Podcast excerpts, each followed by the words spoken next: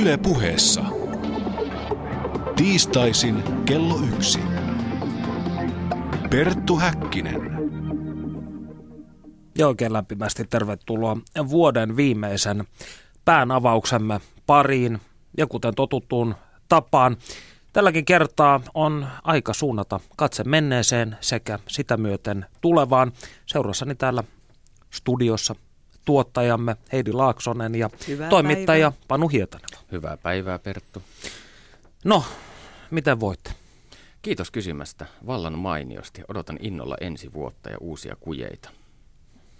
Entä Heidi? Kau, kauhun vai onnen tuntemukset? Onnen, onnen tuntemusten, mutta hieman myös koen semmoista tyydyttymättömyyden tunnetta, koska tuota, tämä syksy on ollut monipuolinen, mutta yksi on joukosta poissa, ja se on seksi. Ja olen sillä lailla pettynyt, että lupasit sitä minulle vielä ennen joulua ja vuodenvaihdetta. Kyllä, tässä on koko syksy ö, hoettu Heidille. Saat seksiä ennen joulua. Mitään ei kuitenkaan ole tapahtunut. Pahoittelut tästä, joten seksi siirtyy kenties sitten alkuvuoteen. No niin, eli ensi, vu, ensi vuosi, vuosi 2015 on seksikkäämpi kuin syksy 2014, mutta siitä olen tyytyväinen, että pääsin kuitenkin esimerkiksi twiittailemaan hakaristin kuvaa, saavutus sekin. Kyllä, hakaristi symboleista muinaisin ja kaunein. Mutta jos me lähdemme nyt liikenteeseen aivan näistä elokuun loppukesän kirpeistä päivistä, niin mitä me silloin oikein teimme? Jos en väärin muista, niin silloin me tutustuimme alkoholistien maailmaan Kallion kaduilla. Ja tässä ensimmäisenä erinomainen, voisi sanoa hänelle povaisin myös ihan showbusineksessa mahdollisesti uraa, nimittäin katupoika kautta merimies Roope. Niin, raukka se on, joka jarrua painaa. Mun putki loppuu vasta krematoriossa, mietti mies Spiritorilla. Tervehdys, Perttu Häkkinen, Terve, Yleisradio. Terve Roope. Miten on päivä lähtenyt käyntiin? Tuota, sanotaanko, että tulin himasta ja sitten otin korillisen olutta, jotka on tuossa Prisman, Prisman kassissa, niin tuota, kankkunen on jo pikkuhiljaa kaatunut. Öö, mistä Kankkunen alkoi? Tai mikä oli Kankkusen syntyjuuri? Syntyjuuri oli varmaan se, että mä kuuntelin Kaija K. Korkkarit katto. Eikö se lähti joku neljä, viisi päivää sitten se lähti? Eli pienoista putkea luvassa niin sanotusti. Ja mä lupaan, että tämä putke ei lopu. Ikinä. Loppuhan se joskus vaikka krematoriossa. Raukka se, joka jarrua painaa, sanoi Siilikon juuresarjalta poistu. Siinä Roopen tyylin näytä. Nykäsen Matin sanoilla, että tyyliä on, mutta riittääkö pituus? Tää on vaan meidän katupoikien elämää. Et me tullaan aina. Mä heräsin aamulla, mä en pystynyt olemaan himassa. Mitä mä otin? Kori olutta ja lähdin menemään. Koska tää on vaan. Koska ne angstit, ne angstit, Mikä kotona sitten ahdistaa? No vittu se yksi olo ja se, että ei pysty vaan. Ja itse asiassa suurin syy oli se, että miksi mä tänään lähdin. Mulla ei ollut yhtään röökiä. Olet sä Roope yksinäinen ihminen? Sanotaan, että tota, tavallaan mä oon. Tavallaan mä oon, mutta mulla on hirveästi frendejä. Mutta tota, koska mulla on vielä se haave, että mä kasvan joskus isoksi. En tietenkään lihavaksi, vaan se, että tota, se, että mulla on ne vanhat kaverit. Silloin kun mä lähdin merille, niin mulla oli ne, mutta ne ei jaksa vaan katsoa tätä, kun mä dokaan ja dokaan ja dokaan. Ehkä vedän joskus suoneenkin jotakin, mutta tuota, ei, se, ei ne jaksa vaan enää. Ne on kyllästynyt. Oletko sä sitten pirimiehiä? Suoraan kysymykseen suora vastaus. Niin meillä on neljä tyyppiä, jotka on viinavarastolla. Meillä on aina se diili, että jokainen tuo, kun lähdetään, se on niin kutsuttu törnikö lähdetään, jokainen tuo pussillisen piriä. Ja sitä sitten sekoitetaan Sprite ja vodka. Sä jaksa tehdä duuni. Se, ja se on ihan rehellinen meininki. Mä oon viinakallina, eli mä oon viinavarastolla, eli pukki, pukki kaalimaan vartijan. Se on. No itse asiassa mun veli on lääkäri, niin en mä vaihtaisi kyllä tätä poiskaan. Sehän saa pirtua, mutta tuota... Ja näitä näin. Sinulla on ikään kuin kaksi elementtiä, meri ja maa. Eli tarkemmin ottaen nyt esimerkiksi tämä Piritori tässä, joka aukeaa silmiemme edessä, niin kuinka sinä yhdistät nämä kaksi? No yleensä mä otan täällä Piritorilla tuota asfaltti ihottumaan ja sitten, kä- sitten kävelen. Eikö se, se menee oikeasti, se menee niin, niin hienosti sille, että sä oot vitu angsteissa, kun sä lähet sinne merille tai päissä, yleensä päissä. Niin, niin, tota noin, niin se on vaan se. Siinä on se, jos olette lukenut Hemingwayn kirjan, Vanhus ja meri, niin se lähtee sillä, että silloin sulle tulee se vaan, että sä nyt oot merellä ja sä elät sitä merielämää ja that's it. On se loppupeleissä, se on kyllä mä otan taas, että mä pääsen sinne takaisin. Mut sit mä en juopottelekaan siellä. Ehkä. Eikö mä tykkää oikeasti viinan juonnista? Velatkin alkaa tuntua saatavilta. Miten sitten äh, läheisesi ja rakkaampasi suhtautuvat tähän törpöttelyyn? Kyllä ne huolissaan on, mutta Milloin sulla sitten tarkalleen lähti tämä kupiotto? vuonna 1997, kun menin Cinderellalle viikkarille duuniin, silloin, silloin se lähti. Silloin se räjähti lapasesta. Mutta en tiedä, miten tämän lapasen paikkaisi. Tänä aamuna oli se, että mä en jaksa, mutta sitten mä otin tuota pientä korjaussarjaa, niin taas jaksaa. Kyllä niitä tulee. Ja ne tulee varsinkin, tulee siellä kun mä oon sitten mökillä. Vittu kun ei TV näy, ei musiikki kuulu, rapuula, et jaksa saunaa lämmin. Kyllä ne tulee, mutta ne menee ohi. Ne menee ohi.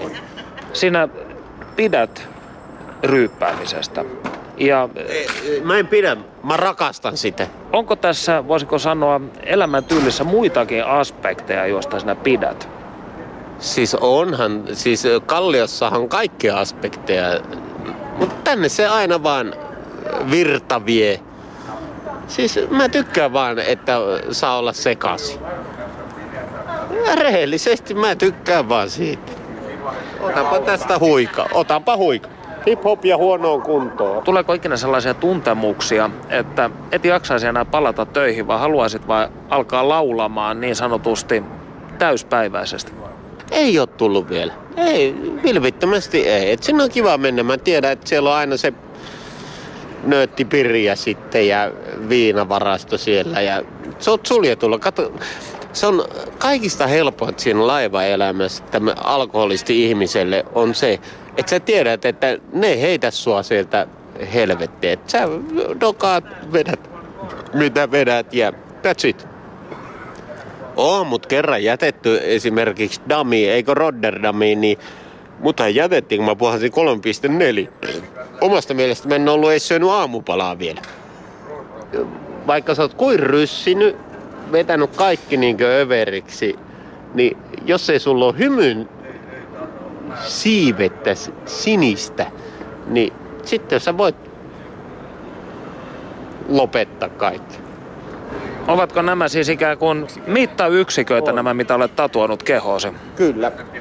Tässä on 2,2 senttiä mustaa viivaa.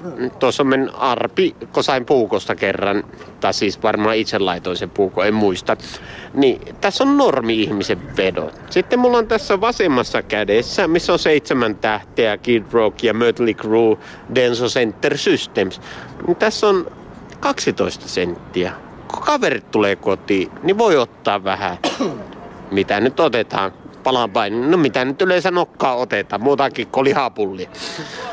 Ja sitten tässä oikeassa jalassani, eli tässä ti, niin kutsutussa tibias, tibias on muuten tuota, sääriluu, niin sen päällä on 36 senttiä viivaa, kun tulee kaikki kaverit kotiin, niin sitten vasta rännit taas siis otetaan nokkaan.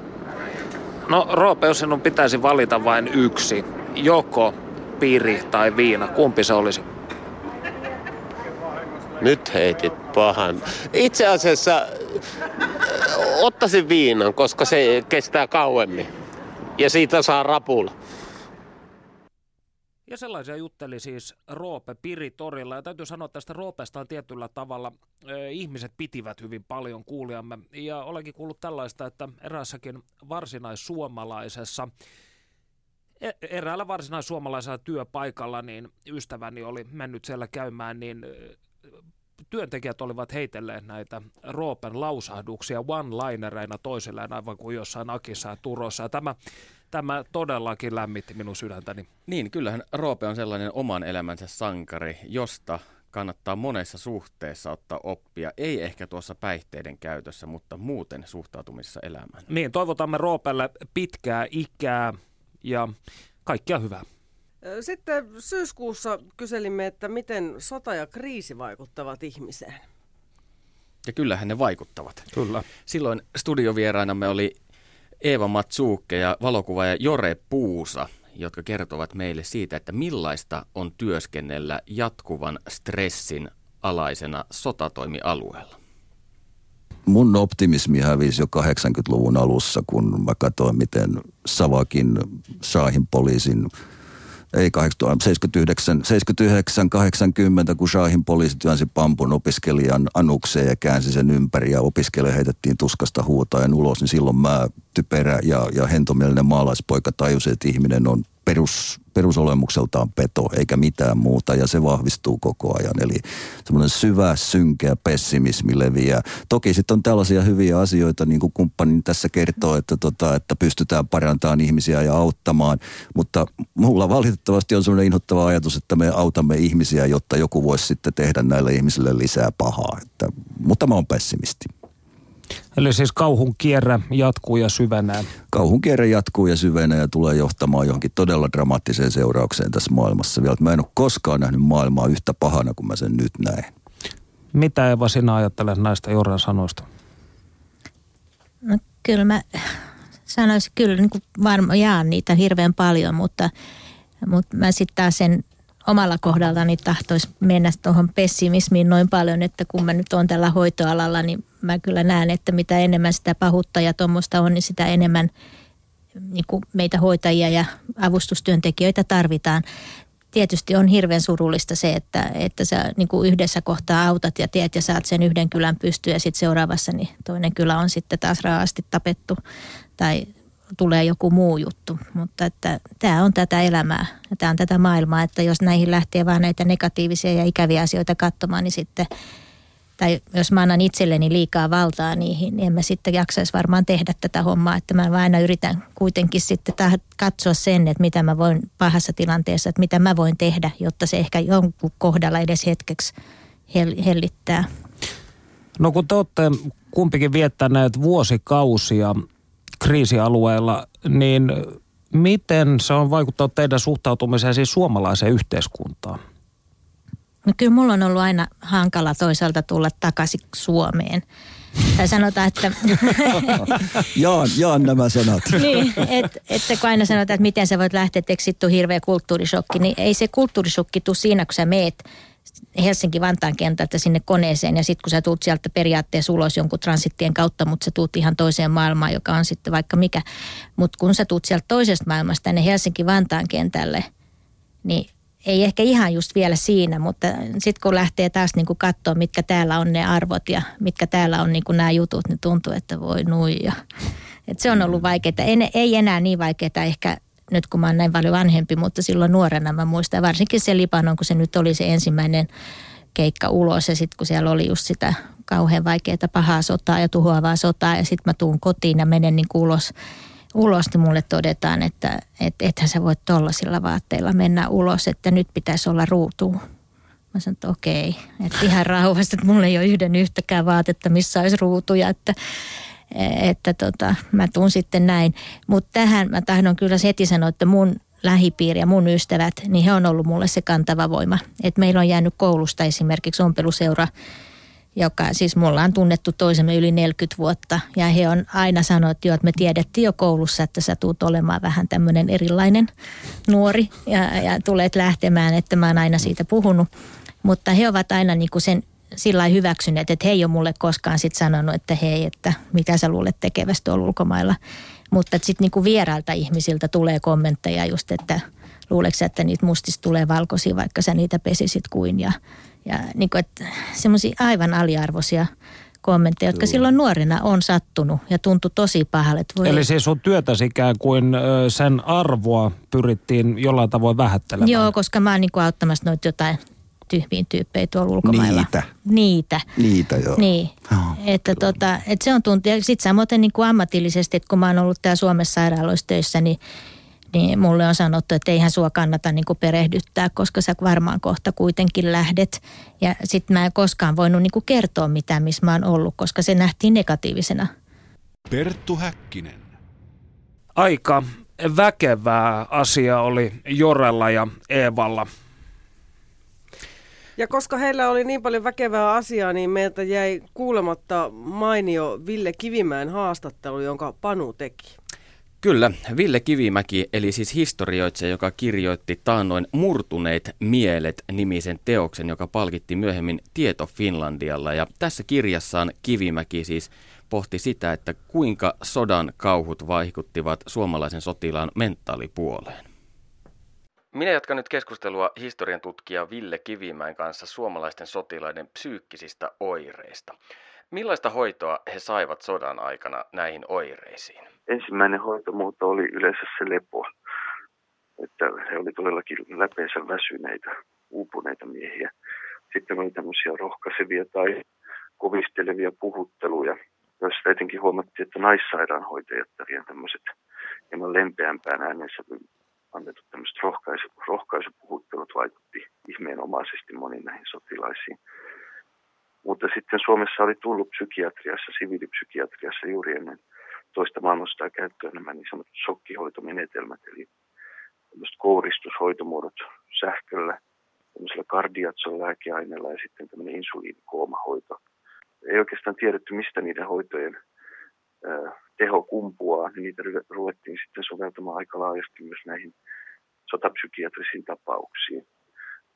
Osassa niistä on varmastikin ollut kyse ihan puhtaasti tämmöisestä rankaisukäytöstä, etenkin tätä kardiatson lääkeainetta, joka aiheutti hyvin, hyvin väkivaltaisia kouristuksia, niin sitä ihan tietoisestikin lääkärit käytti siinä mielessä, että, että he ajattelivat, että he pelottavat potilaan takaisin toimintakykyiseksi, mikä on aika karmaiseva ajatus, kun ajattelee, mistä että nämä olivat järkyttyneitä miehiä, joita sitten tämmöisellä hoidolla pelotettiin takaisin takas toimintakykyisiksi.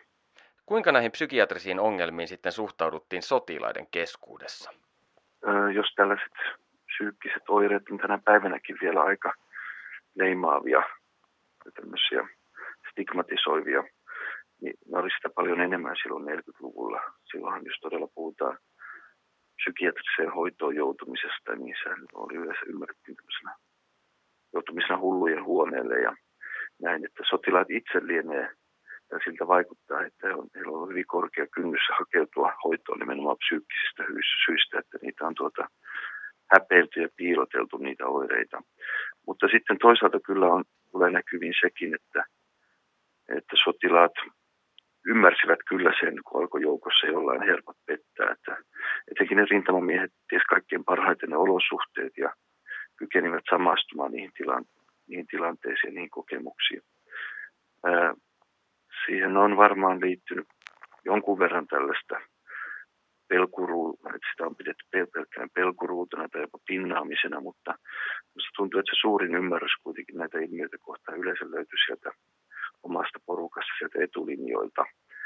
Siitä myös yksi sotapsykiatri sitten myöhemmin sodan jälkeen kirjoitti, että parhaiten näitä miehiä yleensä ymmärsivät nämä nuoret joukkueenjohtajat ja komppaniapäälliköt, jotka tunsivat ne miehet ja tiesivät ne olosuhteet, mutta mitä kauemmas etulinjasta tultiin, niin sitä vähemmän ymmärrystä näille miehille sitten löytyi.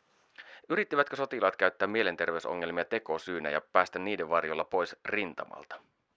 Kun tutkinut ennen kaikkea niitä sotilaita, jotka joutuivat psykiatriseen hoitoon saakka, niin heillä ne oireet oli niin vakavia, että niitä oli käytännössä hyvin vaikea näytellä tai simuloida, niin kuin silloin sanottiin. Että sitä etenkin kesällä 44 lääkintähuollon toimesta oikein käskettiin kiinnittää huomiota tähän, että löytyykö näiden joukosta paljon tämmöisiä teeskentelijöitä.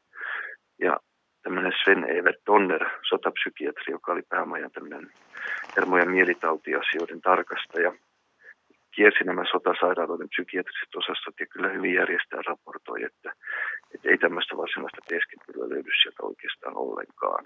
Päätyykö psyykkisesti sairaita sotilaita tuomittavaksi sotaa-oikeuteen, vaikka he olivat syyntakeettomia? Kyllä heitä on päätynyt sinne sota-oikeuteen. Silloin on, etenkin kesällä 44, niin se on ollut kriittinen hetki siinä mielessä, että silloin tuli hyvin suuri karkuriaalto rintamalta. Tuli aika tiukat ohjeet tai hyvinkin tiukat ohjeet pistää se tilanne kuriin. Tuli kuolemantuomio tai telotukset otettiin käyttöön paljon laajemmin koskaan aikaisemmin ja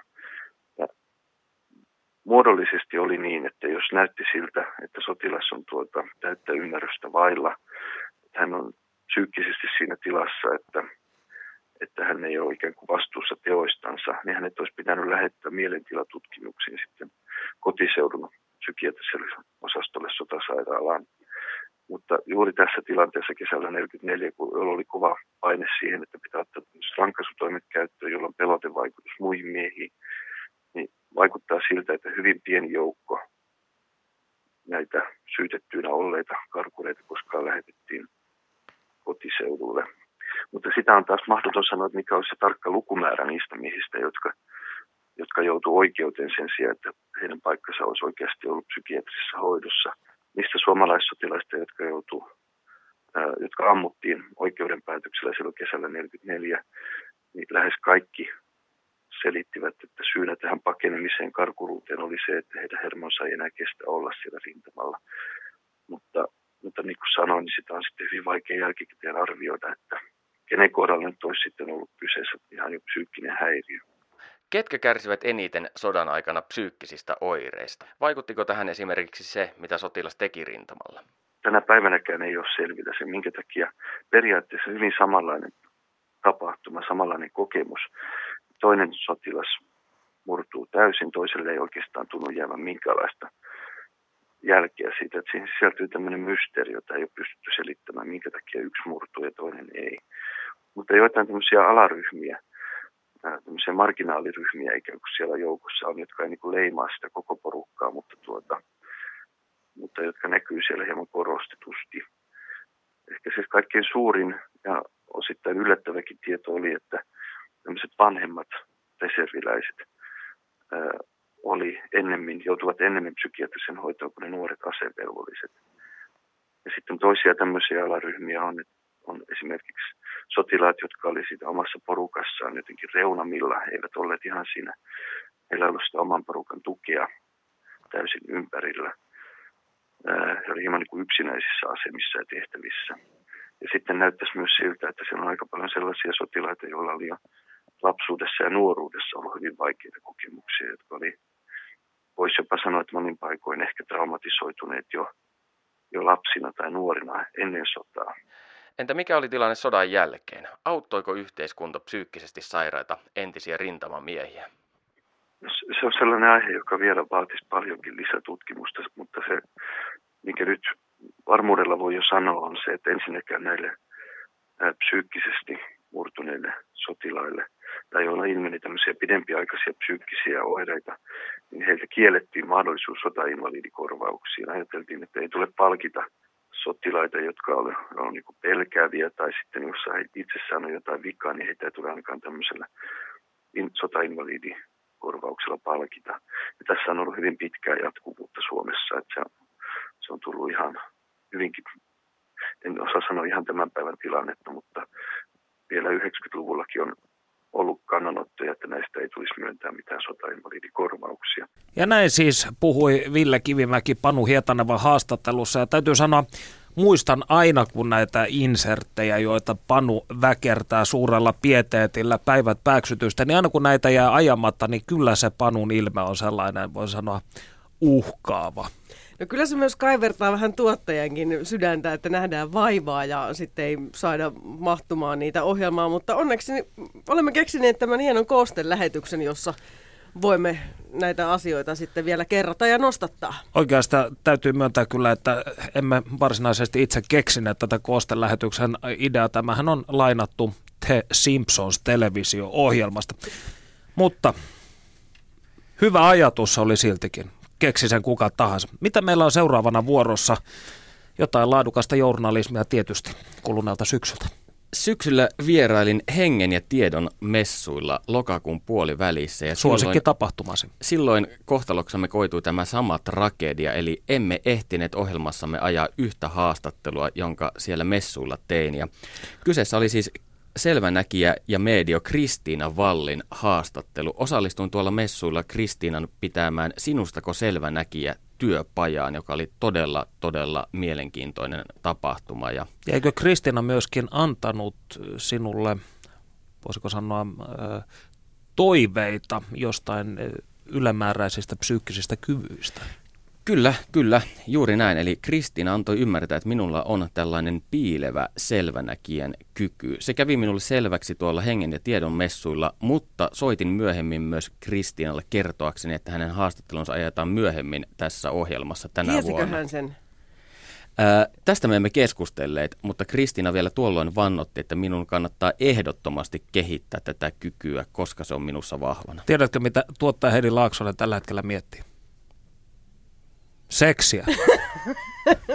no niin, ajetaanpas nyt tämä insertti.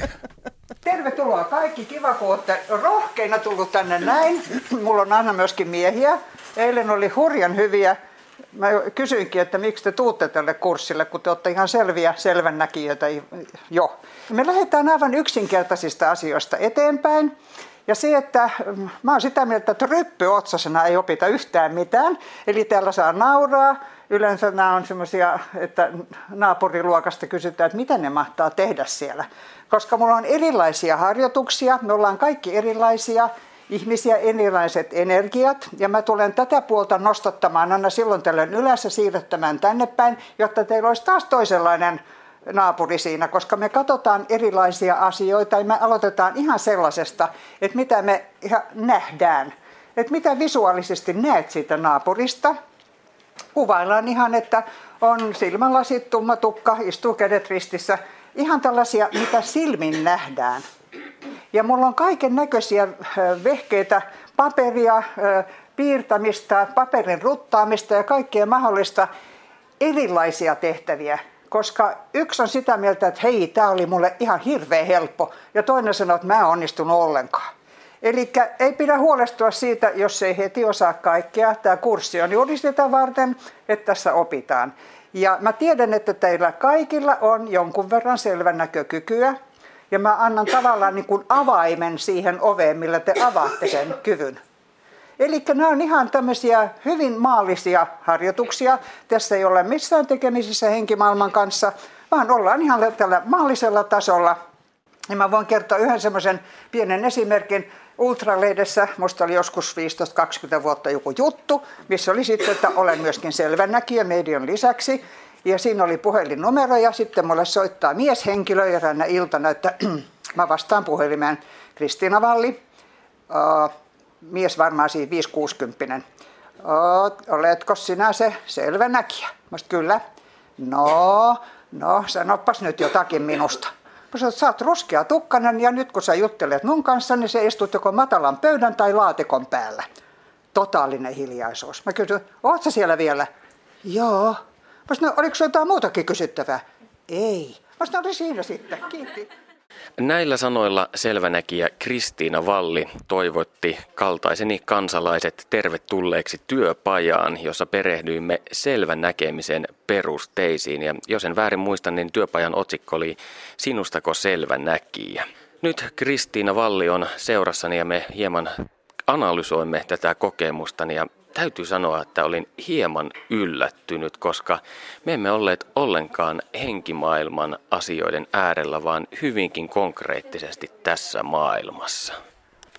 Useimmiten ihmiset on täysin yllättyneitä näistä kyvyistään, koska meillähän on näitä mediaalisia kykyjä. Niihin kuuluu neljä, selvä näkö, selvä kuulo, selvä tuntemus ja selvä tietäminen. Ja tämä selvänäkö on semmoinen, mitä hyvin monella on, mutta he eivät tiedosta. Ja aina sanon, että mä annan avaimen siihen oveen, millä avaat tämän selvänäköisyyden oven itsellesi. Selvänäkö liikkuu maallisella tasolla. Sitten on aivan eri asia, kun lähdetään niin kuin henkimaailman kanssa tekemisiin. Siinä ollaan eri värähtelyt ja sanotaan, siinä on jo kysymyksessä medio että nähdään sinne rajan taakse, että medio on myöskin selvänäkijä, mutta selvänäkijä ei välttämättä ole medio. Siinä on kaksi eri asiaa. Onko meillä jokaisella kyky mielestäsi sitten tällaisen selvänäkemiseen? Sanoisin, että on. Sitten on ihmisiä, jotka kieltää, että en mä ainakaan näe. No jos on se negatiivinen asenne, niin ei varmaan näe. Mutta kaikki nämä, jotka on tullut tämän kymmenen vuoden aikana näille kursseille, niin heistä, heistä yksikään ole poistunut sieltä salista sanomalla, että mä en nähnyt mitään. Kyllä on tullut ja sanotaan, että se täytyy lähteä hyvin yksinkertaisin esimerkkein, jotta uskaltaa niin heittäytyä tähän kurssiin. Että sanoisin, että varmaan 99 prosentilla on selvänäkökykyä. Kyllä. Mikä on sitten se yksi prosentti? Ketkä ovat sellaisia, joilla sitä kykyä ei ole? Minä olen itse hieman skeptinen tällä hetkellä, että onko minulla sitä kykyä. No voin sanoa, että sinulla on. Mä näin tuossa kurssilla, että sä teet erittäin hyvää työtä. On ihmisiä, jotka eivät usko näihin asioihin. Se on höpö, höpö se on huuhaata. Okei, hyväksymme sen hänen näkökantansa ja, ja tuota, hän elää onnellisena elämänsä loppuun saakka ni, niillä tiedoilla ja tuntemuksilla. Jos minä haluaisin nyt kehittää tätä selvänäkemisen kykyä, niin millaisia vinkkejä antaisit minulle? Lisää harjoituksia ja vaikeampia harjoituksia. Tässä oltiin aika helpoilla, mutta sitten on vaikeampia. Näinhän se on kaikissa koulutuksessa, että mennään vaikeampaan ja vaikeampaan ja sitä kautta opitaan. Eli se on ihan, että harjoitusta harjoitusta. Näistä harjoituksista mulle jäi mieleen sellainen, että tässä ikään kuin herätellään tällaista intuitiota. Oliko tämä oikea lähestymistapa aiheeseen? Onko tämä intuition treenaaminen ja herkistäminen siis se tapa oppia selvänäkemistä? Kyllä, hyvin pitkälti. Se on ihan semmoista näkemistä, tuntemista ja mulla esimerkiksi toimii sekä selvä näkö että selvä tunto hyvin usein yhdessä. Avatko hieman tätä terviä selvä tunto? Mistä siinä on kysymys? Selvä tunto. Esimerkiksi jos joku kysyy, että, että on avaimet hukassa, niin mä voin tuntea, että ne on oikeanpuoleisessa taskussa tuossa noin reiden kohdalla. Ja mä tunnen sen silloin mun jalassani, että tuossa ne avaimet on. Ja sanon, että kuule, katoppas sinne sun, sun farkkujen tai joidenkin housujen taskuun, että se on oikealla puolella. Että mä tunnen sen itsessäni. Tämä on se tunto muun muassa. Perttu Häkkinen. Kun sinä näet tällaisen uuden porukan, uudet kurssilaiset, niin huomaatko sinä heti, että ahaa, tuolla nurkassa oleva nainen on sellainen, että hänellä on erityisen paljon kykyjä tai että tuolla miehellä on niitä vähemmän kuin toisella? En siinä vaiheessa, koska mä en analysoi silloin, kun nämä kaikki tulee siihen huoneeseen. Sen ensimmäisen ja toisen harjoituskierroksen jälkeen mulla on jo jonkinlainen kuva, että kuka on erittäin etevä selvänäkijä. Siellä mulla oli eilen kolme naista, jotka oli, mä sanoinkin, että miksi te tulitte tälle kurssille, että te olette pahoja kilpailijoita mulle, että en katso etukäteen. Ja miksi mä katsoisin? Mä voin sitten auttaa jotakuta, että hei rohkeutta, sulla on, ne, ne taidot on siellä piilossa, mutta nyt rohkeutta, että uskallat sanoa. Meitä oli kaksi miestä tällä kurssilla. Onko tämä sukupuolijakauma yleensä tällainen, että naiset ovat enemmistössä? Ja kertooko se jotain siitä, että naisilla on ehkä enemmän tämmöistä kykyä selvänäköön? Kyllä tuo pitää paikkansa, mutta mulla on kaikilla kursseilla ollut miehiä, joskus jopa neljä, kun siis 20 mahtuu kurssille, niin neljä miestä ja ne on ollut tosi hyviä. Ihan yhtä hyviä kuin ne parhaat naisselvännäkijät, sanotaan näin. Ja jotkut heistä on ollut tietoisia näistä, on halunnut tulla vaan varmistamaan, että olenko oikealla polulla. Mutta olet oikeassa, että naisia kiinnostaa enemmän ja sitten miehiä ei tämmöisille messuille paljon saada, että ne tulee joko puoliväkisin tai raahataan sinne, tai sitten jotkut ihan mielenkiinnosta. Ja mä oon tosi iloinen, että miehet on reippaasti uskaltanut tulla näille mun kursseille. Selvä näkeminen on sinun työsi, mutta jäädäänkö tästä koskaan eläkkeelle vai onko tämä sellainen kutsumusammatti, joka jatkuu hamaan loppuun asti? Mä voin kertoa, että tällä ei elä. Kyllä jokaisella varmaan on tuota joku, joku toisenlainen ammatti, mistä tulee säännöllinen tulo, koska ei, ei, ei tämä lyö leiville. Tämä on, tämä on ihan mielenkiintoista ja teen sitä mielelläni niin pitkään, kun vaan vastapäätä oleva on tyytyväinen vastaukseen. Sitten täytyy kyllä myöskin muistaa, että jossain vaiheessa täytyy lopettaa. Esimerkiksi nyt, nää, nää, olen nyt kymmenen vuotta ollut täällä Hengen ja tiedon messuilla pitämässä näitä ja tämä oli nyt viimeinen kerta, koska on parempi lopettaa silloin, kun ollaan huipulla. Parempi niin päin kuin se, että luokkahuone on tyhjä eikä ketään tule, niin silloin ainakin tietää, että on pasee. Kiitoksia Kristiina Valli tästä mielenkiintoisesta retkestä selvänäkemisen maailmaan. Kiitos ja kiva kun tulit mukaan. Olit varmaan vähän yllättynyt itsekin taidoistasi. Perttu Häkkinen. No siis medio Kristiina Valli tuolla Hengen ja Tiedon messuilla. Panulla on siis paljon piileviä kykyjä, koska sulla on myös näitä kykyjä tähän UFO-kontaktihenkilönä toimimiseen. Kyllä, juuri näin. Aiemmin tässä ohjelmassa tapasimme Kalevi Riikosen, joka on siis UFO-kontaktihenkilö. Ja... Terveisiä Kaleville Mäntsälään. Miellyttävä ihminen. Kalevi tarkkaili minua ja hän teki olemuksestani sellaisen johtopäätöksen, että minulla on näitä piileviä UFO-muistoja, mutta ne kätkeytyvät jollain tavalla tänne sisimpään ja minun tarvitsisi vain herätellä ne sieltä henkiin. Ja mikä yhdistää sekä Kristiinan neuvoja että Kalevi minulle antamia oppeja on se, että minun pitäisi rauhoittua arjessa. Ja tätä kautta pystyisin kehittämään näitä molempia asioita, sekä selvänäkijän kykyä että tätä UFO-kontaktihenkilön taitoa. Vähennät ensin kahvijuontia 30 kupista 15, niin sitten voimme alkaa puhua. Täytyy sanoa, itse olen aina haaveillut, että minulla olisi jotain tällaisia voi sanoa telepaattisia tai muita psyykkisiä, telekineettisiä kykyjä kenties, mutta mitä sellaista ei ole siunaantunut Anoppinikin teki minulle tällaisen kartoituksen, kun olimme ottaneet vähän mökäöljyä yksi ilta. Hän vispasi käsiä minun yläpuolellani ja minä kysyin että onko minulla mitään tällaisia kykyjä. Hän sanoi, you have no hope. Beelzebub mulle tuli semmoisessa tilanteessa, että mulla oli äh, hir- aikamoiset vaikeudet maagisessa elämässäni ja mun tota, kimppu oli hyökätty ja tietty joukko noitia oli vallannut mun kämpän, niin mä en oikein tiennyt, että millä mä saan ne sieltä pois, niin mä sitten kutsuin Belzebubin mun roskiksesta ja se hoiti ne vekes sieltä. Et sitten tietysti, tietysti se ei ihan heti se Belzebub sieltä roskiksesta lähtenyt, että se ei siellä murisi pari viikkoa, mutta ei sitten sen kummempaa. Näin siis Maagi Jakepi Taivossuoran haastattelusta pieni ote ja tämä ohjelma oli kenties syksyn eniten sosiaalisessa mediassa huomiota saanut, eli rituaalimagiaa käsittelevä erikoisohjelmamme. Ymmärrän tämän logiikan, koska harvemmin mediassa käsitellään rituaalimagiaa. En kyllä tiedä, että miksi. Mm, erittäin kiintoisa aihe mielestäni. Itselleni siis avasi aivan uusia maailmoja tämä Jaken Jaken haastattelu. Ja sitten tuota, syyskuun loppupuolella lähetyksessä kuultiin myös jotain melko ainutlaatuista.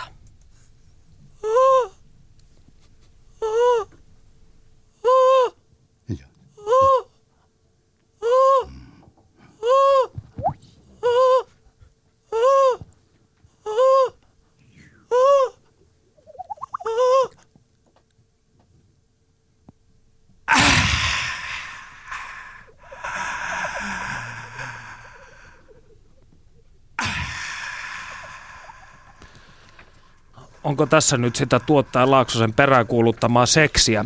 Ei. Ei. Tämä on ohjelmamme performanssi taiteesta, jossa Pentti Otto Koskinen ja Roy Vaara kävivät tarinoimassa. Ja tämä oli minun mielestäni yksi niistä tämän syyskauden väkevistä journalistisista taidon näytteistä, vaikka näin itse sanokin.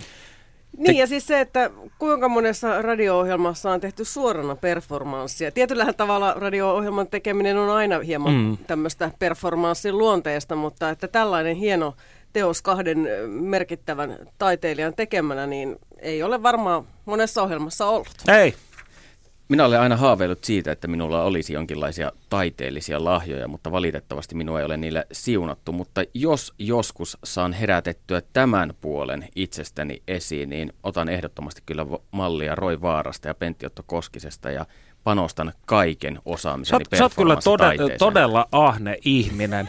Sulla on niinku, et, psyykkisiä kykyjä, selvännäkiä kykyjä ja ufokontaktikykyjä. Nyt pitää sitten vielä olla jotain taiteellisiakin kykyjä vastaan vain ajan pysy nyt, omassa, pysy nyt omassa lestissäsi. Tässä ajassa on tärkeää, että ihminen on moniosaaja. Kyllä, kyllä. Rene- renesanssi henkisyys on mielestäni myös ihan kannatettavaa. Tästä lähtee kutsuukin Pannua nimellä Panu Renessanssimies Hietaneva. performanssitaideohjelma, niin tähän oli siis herkkäsieluiselle ihmiselle ja ehkä lapsillekin aika, aika rankkaa tavaraa, koska tässähän puhuttiin muun muassa persevariaatiosta ja raiskauksista. Perseveraatiosta. Ja, anteeksi. Pieleen meni, kyllä.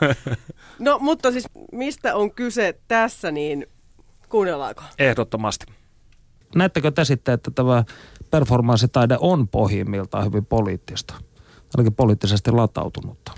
Vai olenko minä vain ymmärtänyt asian väärin? Tässä monta monta vuotta taaksepäin Suomessa oli semmoinen ää, ää, upea, hieno ranskalainen nainen jostain ää, Lyonin performanssifestivaaleilta ja hän oli jotenkin ää, kuullut ja kiinnostunut siitä, mitä mä teen ja ja mut oli kutsuttu semmoiseen kalliiseen hienoon hotelliin Boulevardilla ja ja tuota noin, mä esittelin jotain teoksia niin hänelle videolla ja yksi teos, jota mä esittelin hänelle oli sellainen, mitä mä oon tehnyt hyvin pitkään, en nyt enää viime vuosina, ää, jonka nimi on Perseveraatio.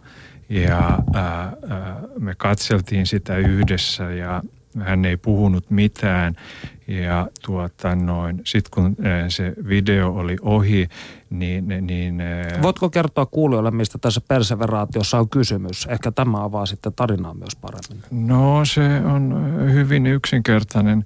70-luvulla mä etsin jotain uudenlaista rukousasentoa itselleni, missä mä saisin yhteyden – ja tuota noin, mä huomasin, että, että kaikki asiat, mitä mä olin tapaillut, niin ne ei mun kohdallani toimineet, mutta, mutta sitten mihin se sitten, kun mä tulin sen kanssa julkisuuteen, niin se oli sitten kiteytynyt hyvin yksinkertaiseksi asiaksi, että, että mä tuota noin ää, runkkaan itseäni ja, ja tuota noin, työnnän peukaloa oman anukseeni niin kauan, kunnes alkaa veri vuotaa. Ja, ja, ja, ja, tuota, Tunkeudut itseäsi tietyllä Tunkeudun itseäni. Voisin sanoa, että ää, viittaan, mitä mä sanoin aikaisemmin. Mä yritän ää, panna itseäni tyhjäksi, niin tyhjäksi, että mä oon kuollut ja sitten ehkä alkaa jotain tapahtua. Ja äh, se tuntuu ihanalta ja samaan aikaan se tuntuu hirveältä, koska äh, siinä on sellaisia asioita, jotka on myös aika pahoja. Niin mä muistan, kun me oltiin katsottu se video – niin siinä oli mies ulkoministeriöstä mukana ja hän nousi seisomaan ja sanoi näin, että nyt on asia näin. Me vetäydytään tämän projektin rahoittamisesta kokonaan, jos tämä ihminen valitaan Suomesta ulkomaille. Ulkoministeriö vetäytyy tästä koko asiasta.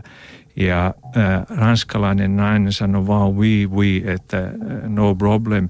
Ja tämä ulkoministeriön edustaja, hän oli tosi vihainen. Sitten mä sanoin hänelle, että anteeksi, että sä voit mennä kotiin ja kokeilla tätä hommaa vessassa. Ei se ole niin paha, miltä se näyttää. Ja näin taiteestaan keskustelivat Pentti Otto Koskinen ja Roi Vaara. No niin, Heidi Laaksonen, miltä näyttää tulevaisuus? Tulevaisuus näyttää mielestäni valoisalta. Meillä on paljon edelleen kai ideoita ensi vuodeksi. On lupa odottaa hyviä ohjelmia ja näihin tämän syksynkin ohjelmiin ollaan oltu melkoisen tyytyväisiä. Muun muassa tämä erityisherkät ohjelma kirvoitti palautteen antoon muun muassa Jane. Hän kirjoittaa näin. Haluan vilpittömästi kiittää sinua Perttu Yle Puheen mielenkiintoisimman ohjelman toimittamisesta. Aihealueet ovat mielenkiintoisia ja menevät pintaa syvemmälle. Kuuntelen näitä krapuloissa usein. Erinomaista. Koska jos jokin tällainen, voisi sanoa, krapula on herkkä tila ja silloin ihminen haluaa nauttia nimenomaan tasokkaista asioista, Ja kuten jos... pizzasta ja yhdynnästä tai näistä Ja ohjelmista. Perttu Häkkisen ohjelmista, Niin. niin. niin. Ja jos me kykenemme tarjoamaan kansalle krapula viihteen sijaan krapula asiaa, niin voin sanoa, että olemme onnistuneet. Kyllä, krapula-asia ja krapula-tietoisuutta. Ja Oku puolestaan jatkaa tätä todistusta. Tiistain pelastus aina tämä ohjelma. Ja sitten hän kysyy, että saako jostain fanipaitoja? Erinomainen ajatus, Oku. Itse asiassa voisimme tässä nyt julistaa taidehenkisen kilpailun. Suunnitelkaa tälle ohjelmalle paita ja lähettäkää ehdotuksenne osoitteeseen heidi.laaksonen at yle.fi. Tehkää se tulevan kuukauden aikana ja me mietimme tässä samalla mahtavia palkintoja. Olisiko Tallinnan risteily, Fanitapaaminen. fanitapaaminen karaokebaarissa. Niin. Ja voimme tietenkin itsekin jossain vaiheessa, kun ehdimme ne pikkujoulut ehkä tammikuun puolella viettää, niin siinä sitten iltaa viettäessä me myös itsekin ideoida sitä, että mitä tuo paita voisi pitää sisällä. Kyllä, kunhan olemme laulaneet karaokeessa We Are the Worldin, niin sitten tiedämme. Mm. Ja Loppuuko tämä vuosi tähän? Ei vielä. No ihan pian se loppuu, mutta haluaisin vielä muistuttaa, että jos teillä ylipäätään on niin kuin ohjelman ideoita tarjota tai jotain havaintoja elämästä ja Miksei kuolemastakin. niin, niin, tai sen jälkeisestä elämästä, niin niitäkin passaa meille lähettää. Ja tässä vaiheessa haluan myös tehdä tällaisen disclaimerin, että meiltä eivät siis ole ideat lopussa, vaikka kenties tämä, tämä Heidin sanoma saattaakin kuulostaa siltä. Hyviä ideoita paljon koko vuodeksi. On, haluan kuitenkin olla kontaktissa yleisön kanssa, Totta niin kai, totta se on kai. kivaa. Tämä on kiusallinen tilanne. Niin. Mitä, mitä jos lukisin vähän Eino Leinon runosta pienen pätkän, niin olisiko sitten hyvä? Sitten on aika hyvä, mutta saanko mä vielä muistuttaa yhden asian. Saa totta kai. Että jos nyt on Pipo tässä, päähän. tässä kun on muutamia pyhäpäiviä vielä tulossa ja kenties ihmisillä joululoma ja mahdollisesti se krapula, niin Yle Areenasta kyllä löytyy kaikki nämä tämänkin syksyn ohjelmat, että sinne vaan kuuntelemaan, niin saatte sitä mielenvirkistystä ja krapula-asiaa. Näin. Kossu Vissy kätöseen ja muutama päänsärkypilleri ja sitten laitatte näitä ohjelmia tuuttaamaan sieltä. Tällainen pieni runon pätkä, joka lapsesta lähtien on minua hyvin paljon puhutellut. Paistaos armahen aurinko, hellitä hempeä pouta, jotta lähtisi sydänten jää ja sulais rintojen routa. Suojo lämpesi, sula on maa, joutukaa kyntäjät vakoja luomaan, vakoja suoria vapauden, uria uusia aattehen, halkiharmajan suomaan. Kiitos tästä. Kiittäkää Meino Leinoa tästä. Yle Puhe. Ja tässä vaiheessa olemmekin saapuneet tämän vuoden viimeisen lähetyksen viimeiseen osioon. Tottaisin lämpimästi studioon Matti Volvo Markkasen, joka on tullut lukemaan meille uuden vuoden epistolan. Tervehdys Matti. Kiitos, kiitos. Sinä olet tullut painottamaan minulle ja kuulijoillemme kansanterveydellisiä näkökulmia. Kerrotko lisää? No, niitä kansanterveydellisiä näkökulmia tietysti semmoinen asia, että minulla itselläni on yksi erittäin onnellinen ominaisuus. Minä, minä olen tuota, tavallaan Suomessa, minua voidaan pitää geneettisesti vammautuneena, koska minä inhoan alkoholia periaatteessa. Ja tämä on suomalaiselle geenivamma. Mutta se on yksi niitä näitä meidän vaarallisimpia aineita, mitä on, että kyllähän alkoholiakin voi käyttää kohtuudella. Mutta ei silloin, kun se muuttuu mölyliemmeksi ja pilaa koko seurakunnan ilon. Mutta sitten, tota, ja sitten tässä on samalla on tämä niin sanottu keskivartalon lihavuus, mikä mulla oli hyvin ilmeistä. Kun mä olen 168 pitkä ja painan 110 kiloa, niin siinä ei tarvita mitään kovin monimutkaista laskutoimitusta, että voitaisiin todeta, että ylipaino on ja ronskisti. Ja sitten tuota, niin mä huomasin sen vaan, että terveys lähtee, sokeritauti tuli. Mä olin hyvässä kunnossa, kun mä pääsin pitkältä tuomiolta vankilasta. Mä pystyin kiipeämään köyttä pitkin. Mä olin aina, minulla oli aina se valmiustila, että mä pystyn nopeasti poistumaan myös vankilasta. Piti olla se tietoisuus, että lähtee silloin kun haluaa.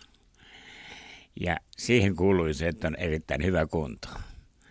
No sitten kun minä tulin vapauteen, Tämä oli vuonna 87 ja lähdin tekemään elokuvaa tuon Taavi Kassilan kanssa. Tai hän teki semmoista elokuvaa kuin Petos. Ja siellä mä olin avustajana ja sen yhteydessä sitten siellä alkoi jo ravinto maistua vähän liikaa ja liikunta, liikunta aina väheni vaan se liikunnan maistuminen, se ei enää ollutkaan nyt huvittavaa. Niin silloin huomasin, että painoa tuli. Mä olin, mä olin silloin, kun mä olin lähtenyt sieltä vankilasta, niin mä olin mitä mä paljon jotain 72, 73, 74 niin hups hum, kun äkkiä se nousi tuonne sataan. Ja se mä sanoin, että eihän tässä nyt vielä mitään näitä ole, koska mulla oli erittäin hyvä lihaksista. Mä pystyin vielä kivasti liikkumaan, vielä 100, 100 kilosnakin, kun oli muuten, muuten peruslihaksista oli kunnossa. Ja No ihminenhän on osaa so- sokaista itsensä omille vioilleen. Se on, eri, se on ihmisen erityisominaisuus. No se paino nousi, ei mitään hätää ja sitten tuli jotain, mitä hän oli tuossa, olin ollut pari vuotta vapaana. Niin sitten me meni verikokeisiin ja siellä todettiin, että hetkinen, teillä on lievästi kohonnut sokeri. No, mä minun olisi pitänyt tietysti, koska mä tiesin asioista aika paljon, niin olisi pitänyt silloin ryhtyä torjuntataisteluun ylipainoa vastaan, en tietenkään.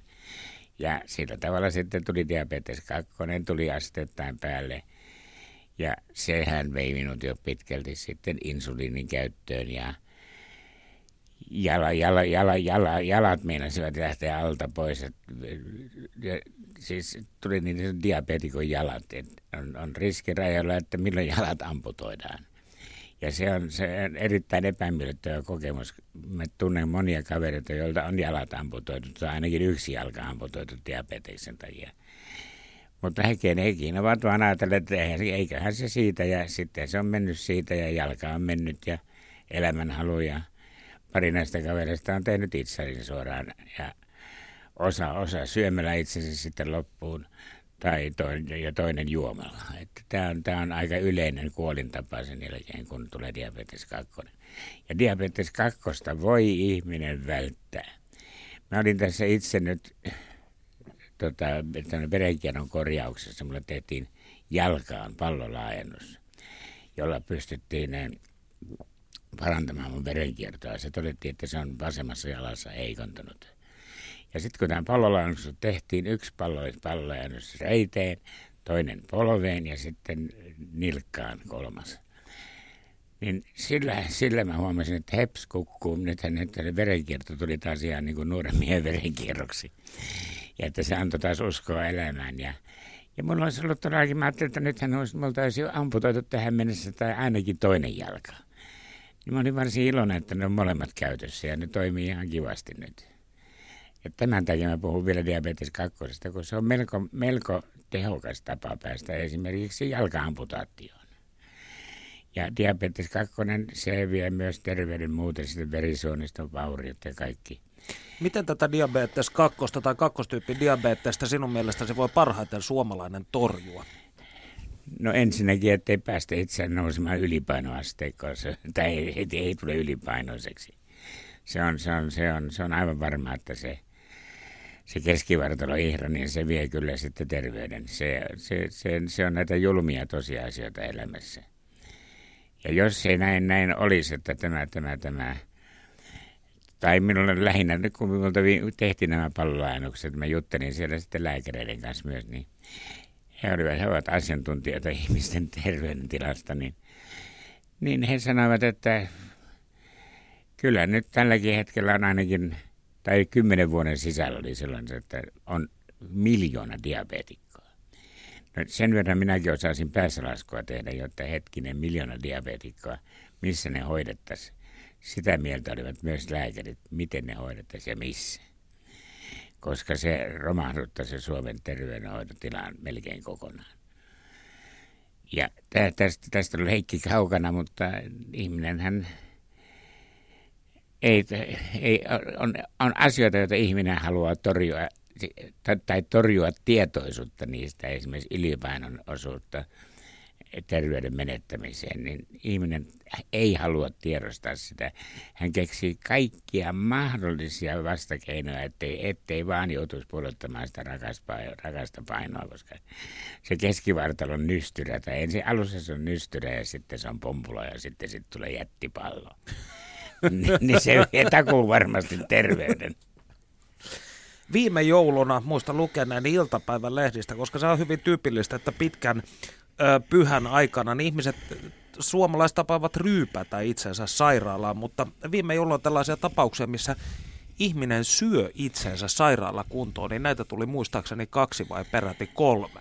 Ja aika moni kuoli myös, niin ei ole mainittu, että he söivät itsensä hengiltä, koska se on ensinnäkin, kun sitä nyt ei voida välttämättä todistaa, että se oli se syöminen, mikä tappoi. Mutta kyllä, kyllä se, on, se menee se syöminen. Ja sitten nyt totuus on myös se, että meidän ruokavaliomme on kehittynyt maitopohjaiseksi. Ja se on jo en, sillä tavalla, jo, jos siihen vielä sitten syö itsensä ylipainoiseksi, niin maito, maitopohjainen ruokavalio, se maitorasva on, se on kylmästi, jolla rehellisesti puhutaan, niin se on vaarallinen rasva. Ja sitähän tulee sitten siinä myös sitä ylipainoyhteydessä, että sitä tulee ja se on hyvin tappava, tappava yhdistelmä sitten tämä maitorasva ja ylipäätään liikarasva ja mitä tahansa tämmöistä tulee näitä ongelmia. No me elämme nyt vuoden 2014 viimeisiä päiviä. Mikä on sinun viestisi Suomen kansalle vuodeksi 2015, Volvo Markkanen? No sen voisi näin sanoa, että se olisi lähinnä tämä painonpudotus. Ja minä pudotin omaa painoani sillä, että mä katsoin itseäni peiliin ja tajusin, mitä mä olen tekemässä omalle terveydelleni, niin, niin minä sanon, että listi läski tai läski listii sinut. Yle puheessa. Tiistaisin kello yksi. Perttu Häkkinen.